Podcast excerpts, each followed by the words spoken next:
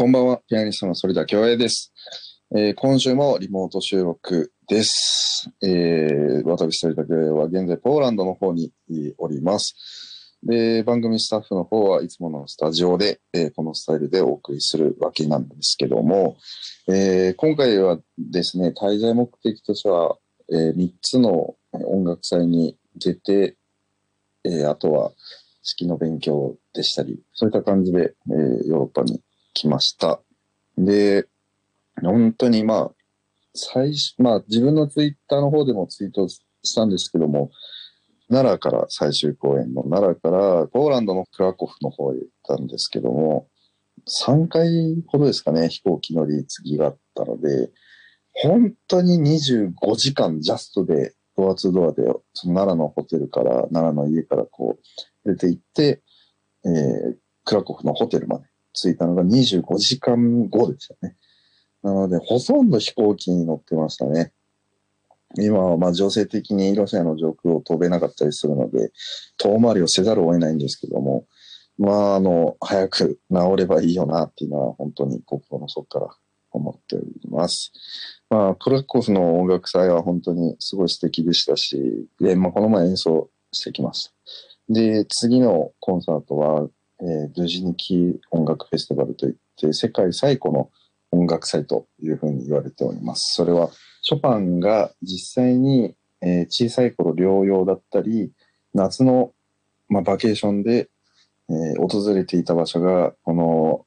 えードゥジニキという場所なんですけども、まあ、避暑地ですね。で、そこで、えーショパンが友達だったり、えー近所の人たちの前で弾いていたのが日課になっていって、定例化されていって、音楽祭ができました。さらにその後はワルシャワで、えー大きな音楽祭がまたあるんですけども、コンサートと音楽祭の違いだったり、そういったことも、えー伝えられたらなとは思ってるんですが、今日はいろいろといかんせん話したいことがたくさんありますので、早速次の話題へ行きたいなと思っております。ということで、それだけはグローイングソノリティ最後までぜひお付き合いください。Growing Sonority. 反田恭平です、えーポーランドからリモート収録で反田恭平グローイングソノリティをお送りしております。ちょっと前の話になるんですけども、ツアーの、えーソロリサイタルツアーの最中だったかな、えー終わったぐらいの時だったんですけども、フランスのサッカーチーム、パリ・サンジェルマンが、えー来日してきて、J リーグのガンバ大阪と行った親善試合で、えーセレモ開幕セレモニーの方でピアノの演奏を担当させていただきました。えーいや、本当にね、僕も皆さんご存知の方が多いかもしれないですけども、サッカーが大好きで僕は。で、サッカー選手になりたかったというちっちゃい頃の夢がありましたので、初めて、人生で初めてスタジオのピッチ、芝を触らせてもらって、で、立たせてもらったのが非常にね、感無量と言いますか、こう、ピアノをやって、ピアニストになって、こう、スタジアムにお呼ばれされるっていうのは本当にこう、ピアノをやってよかったなってすごく思った瞬間でありました。かつ、それがまあ僕はガンバ大阪のファンクラブ、えーまあ会員でサポーターでもあるんですけども、あのーガンバとパリ・サンジェルマンが戦う試合でっていうのがまた本当に感動しましたし、今まで大きい、一番大きいキャパでの演奏っていうのが大体、まあ約1万人の大工がありましたので、1万人の前で弾いたのが一番多かったのかな。だけども今回、パナソニックのスタジアムで演奏さ、スイタスタジアムか、演奏して、4万人の前で初めて演奏をしましたね。非常にたくさんの方々から 拍手をいただいて、サッカーを見に来ているのに、えー演奏をして大丈夫かなっていう不安もあったんですけど、皆さん温かい、えー拍手で迎え入れてくださったのはとても嬉しかったです。で、まあ、サッカーにね、あまり詳しくない方もいらっしゃるかと思うんですけども、このパリ・サンジェルマンっていうチームはですね、一時のリアル・マドリード、例えばベッカム、ジダンとか、ああいったね、時代がありましたよね。僕がサッカー選手、サッカー習っている頃の銀河軍団って言われてたんですけど、その今その銀河軍団、軍団っていうのが、そのパリ・サンジェルマンに、まあ、名前が通用してしまうぐらい、いい、いい選手たちが揃ってるチームなんですよ。これ多分サッカー詳しくない人でも多分聞いたことあるかもしれないですけど、例えばその、ロナウジーニョとかっていうのは多分聞いたことあると思うんですけど、今の現代のロナウジーニョって言われてるのが、ネイマールっていう選手なんですよね。だと、だったり、本当に神の左足って言われている、持ち主って言われている、まあ、リオネル・メッシだったり、あと、まだに、じゃ若干23歳ぐらいかな。世界の年俸ランキングかなんか契約金ランキングで1位だったかな。確か、その、エムベパっていう選手がいるんですけども、このメッシ、ネイマール、エムベパが所属するヨーロッパで屈指のもう強豪チームがこのパリ・サンジェルマンなんですよね。で、パリ・サンジェルマンが来日してくるっていうこと自体がもうニュースなんですよね。で、本当にもうね、僕が今すごくこの熱くなって喋ってるぐらい、こう、なんでしょうね、こう、察していただけたらなと、もう試合がもう盛り上がったっていうことなんですけども、まさかのその大事な試合でガンバのユニフォームをね、えー、来て、選手入場、入場時の方で演奏させてもらったんですけども、ユニフォームをわざわざあの作っていただいて、54番っていう背番号で僕は入場しました。その54番っていうのが、えー、僕が小学校の頃の背負っていた番号だったんですよね。まあ、入った順だったんで、もちろん10番とかかっこいい憧れはありましたけど、まあ、入った順だったんでしゃあないよなっていうのはあるんですけど、その54番がまさかのガンバのユニフォームに印刷されて渡された時はすごく感動しましたし、で、そのユニフォームを着て選手入場時に演奏したんですけども、いや、ピアノがあって、両サイド、右側にガンバ大阪の選手が入場、左側に、えー、パリ・サンジェルマンの選手が入場。僕が演奏してる時に、えー、そういった更新があったんですけども、で、僕は英雄ポロネーズがいいんじゃないかなと思って。で、それで最後のラスト1分半っていう分数を与えられて、で、どうにか1分半で収めなきゃいけなかったんですけども、で、1分半で、だから、リハーサルも2回ぐらいかな、念入りに行いましたね。ここから始めて、最後、盛り上がって、このぐらいで伸びる、最後のペダルを取る、音が消える瞬間で1分半にしなきゃいけなかったから、本当に結構大役でしたけども、実際演奏してみると、あの、やっぱりね、外国人の選手なので、すごくね、ピアノだったりそういうのも興味を持ってもらえて、で、まず入場してきて、まあ、ドンナルンマっていうキーパー選手、キーパーがいるんですけど、僕、あの、ウィニングイレブンっていう大好きなサッカーのゲームをいつも携帯でスマートフォンだったり遊んでるんですけど、僕、キーパーにドンナルンマ使ってて、ゲームで使用してる選手が目の前に来て、マジで感動しましたし、で、ドンナルンマは2メーターぐらい身長あるんですけど、本当に大きかったし、で、その後、またゲームでも使用してる、あの、去年パリ・サンジェルマンに移籍してきたセルギオ・ラモスっていう選手が来て、で、ラモスがめちゃくちゃ笑顔で僕の方を見てきて、で、なんていうんですかね、ちょっと怖いイメージがあったんですけど、いかつい選手なんですけど、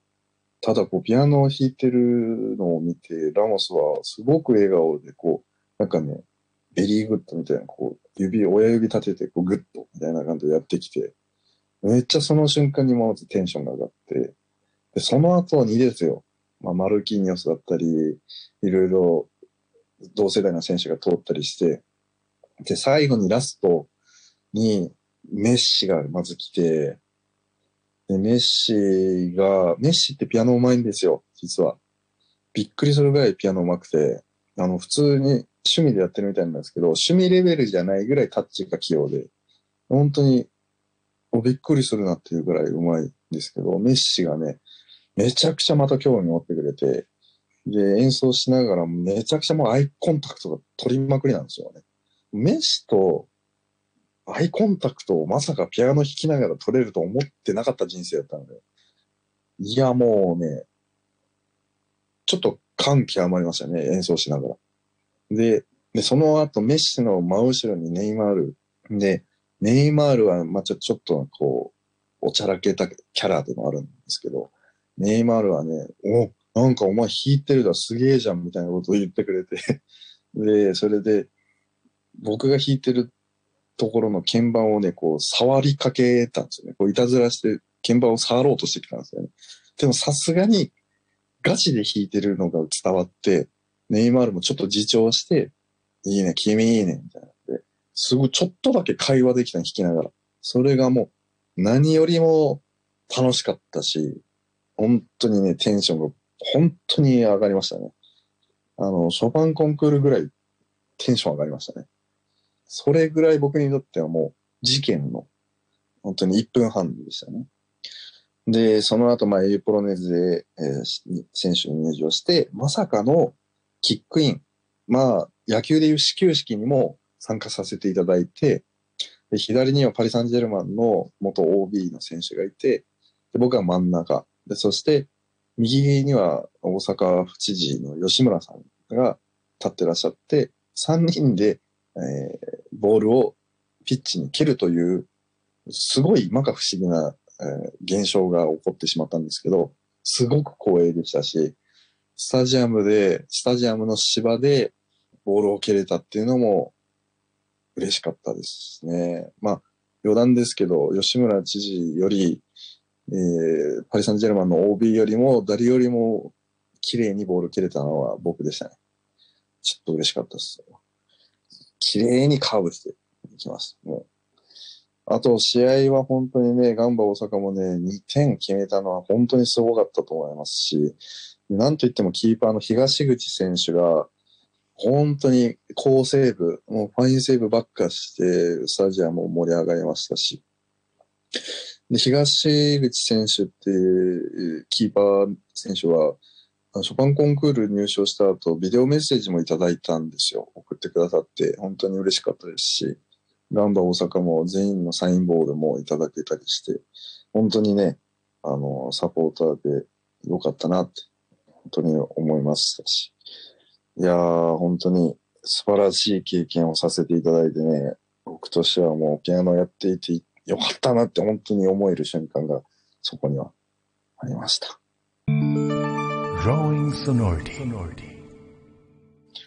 さて、えー、ここからはですね、ちょっとクールダウンしながら、えー、クラシックメモリーズのお時間となりましたので、ちょっと、えー、僕もテンションを下げて落ち着かせながら、メッセージ、お便りを読ませていただけたらなと思っております。嬉しかった時、落ち込んでいた時、誰かと一緒にいた時など、あなたの人生の印象的な場面で流れていたクラシックは何ですか？